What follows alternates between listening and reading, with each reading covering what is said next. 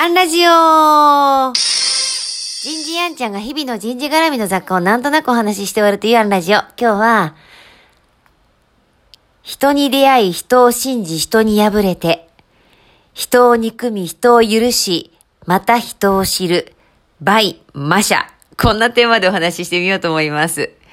えー、今の導入部分は私が大好きな福山雅治さんの、えー、歌の歌詞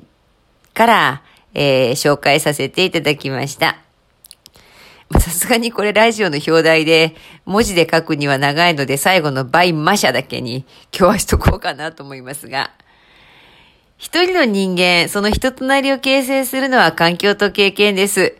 とはいえ、非常に劣悪な環境で生まれ育まれたからこそ、ぐれる方もいらっしゃれば、非常に劣悪な環境で生まれ育まれたのに、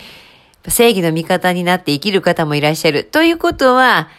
環境じゃない、経験じゃない、その環境や経験をどう受け止めるのかが人を形成していく、なんて話は、以前この、えー、ラジオでもご紹介しました。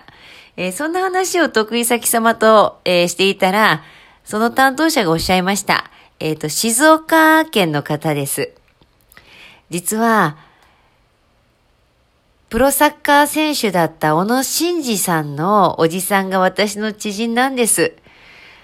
でこう、環境じゃないんだっていう話をしてくれたのを、あんちゃんの話を聞いて思い出した。伸二選手は10人兄弟の母子家庭で育ったので、とても家庭は貧しくて、サッカーの少年団にも入れない。恵まれた環境ではなかったサッカー選手になるにはね。しかし、彼には出会いがあったんですよって。なんかそんな話をし始めてくださって。1974年に完結した日経新聞のコラム、私の履歴書全50巻を活用して、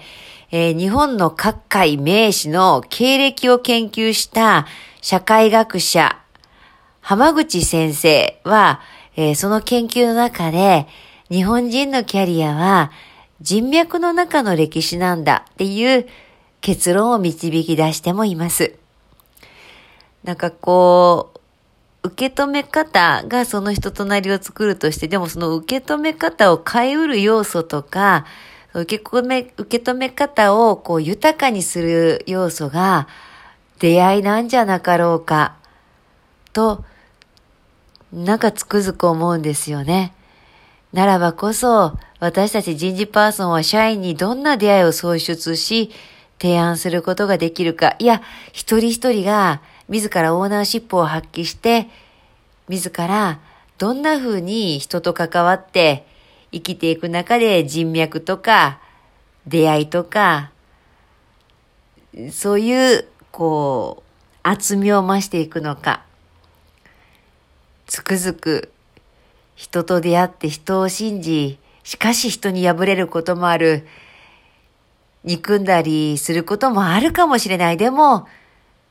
最後は人を許し、人を知る。ああ、なんかものすごい響く歌詞だなと何度読んでも思います。今日はここまで。次回もお楽しみに